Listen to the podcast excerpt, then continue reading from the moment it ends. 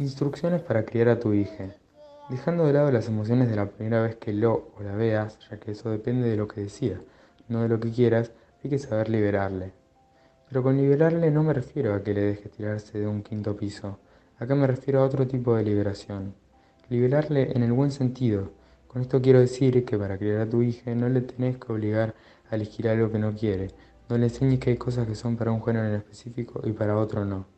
¿Por qué jugar al fútbol es de hombre y jugar a las princesas de mujer?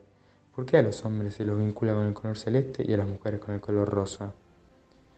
Para criar a tu hijo correctamente tenés que lograr que no sea dominado por los estereotipos de género, demostrarle que no existen cosas de hombres y de mujeres. No le demuestres que solo por el de ser hombre no puede llorar, o en el caso contrario, que por ser mujer tiene que aprender a cocinar.